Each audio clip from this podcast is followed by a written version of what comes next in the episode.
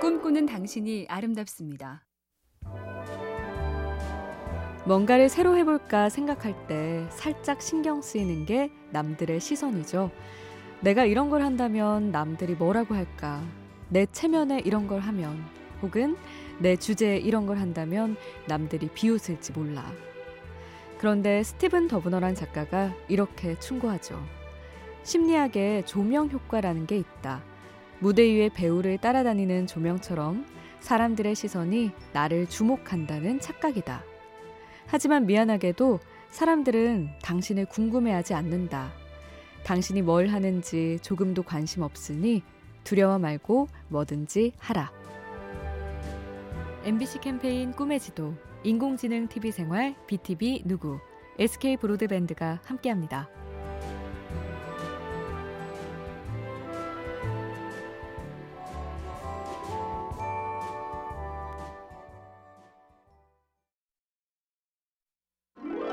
꿈꾸는 당신이 아름답습니다.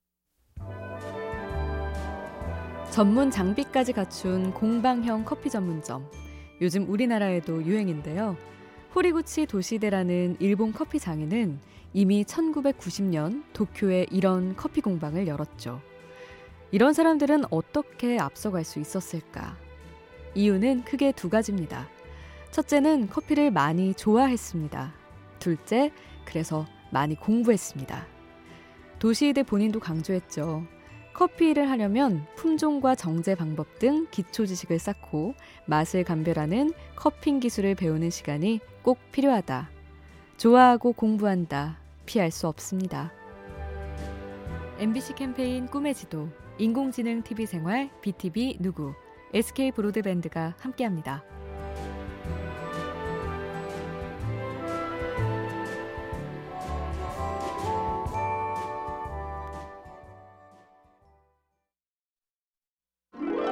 꿈꾸는 당신이 아름답습니다.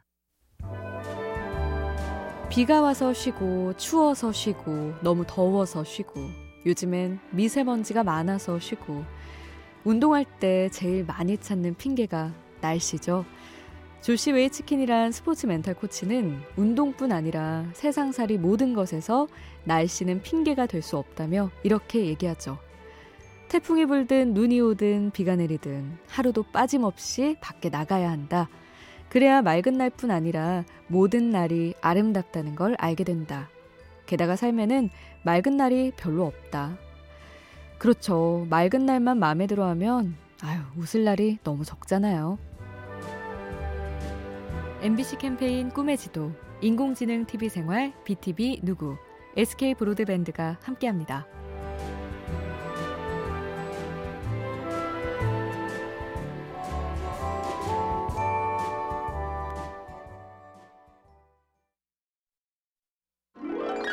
꿈꾸는 당신이 아름답습니다.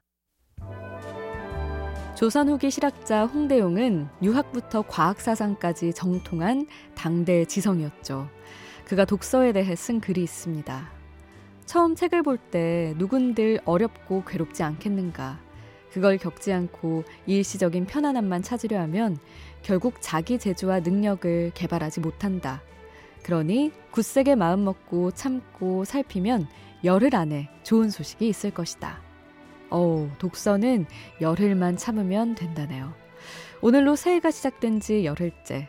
독서 말고도 모든 게 다 초반엔 어렵고 괴로운데 굳세게 잘 버티고 계신가요? MBC 캠페인 꿈의 지도, 인공지능 TV 생활, BTV 누구, SK 브로드밴드가 함께합니다.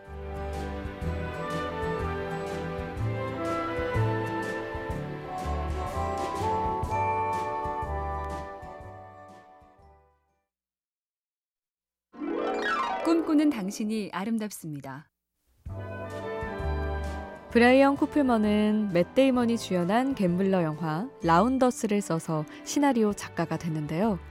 그 시절 이야기를 들어보죠. 뉴욕의 한 포커클럽에 갔다가 이걸 영화로 만들면 좋겠다고 생각했다. 아파트 지하 창고에 작업 공간을 마련해서 친구와 둘이 매일 아침 2시간씩 작업을 했다. 그 다음 친구는 바텐더 일을 하러 가고 나도 직장에 출근했다. 퇴근 후엔 또 포커클럽에 찾아가서 그들을 취재했다.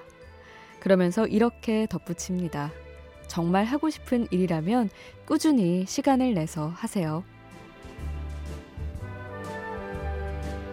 MBC 캠페인 꿈의 지도, 인공지능 TV 생활, BTV 누구, SK 브로드밴드가 함께합니다.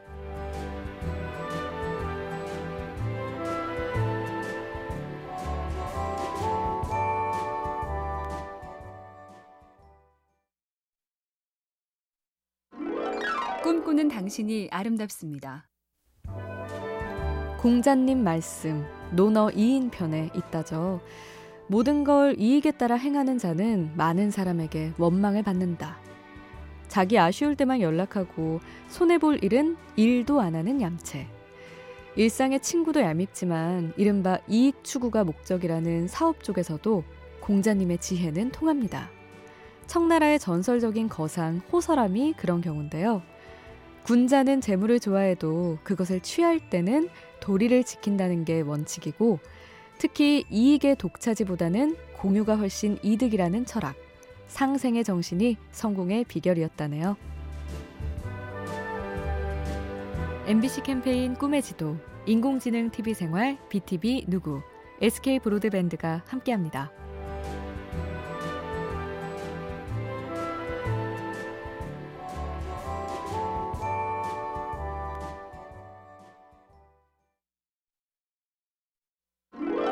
꿈꾸는 당신이 아름답습니다. 뒤늦게 알고 보니 공감 100배 공자님 말씀. 이런 구절도 있습니다.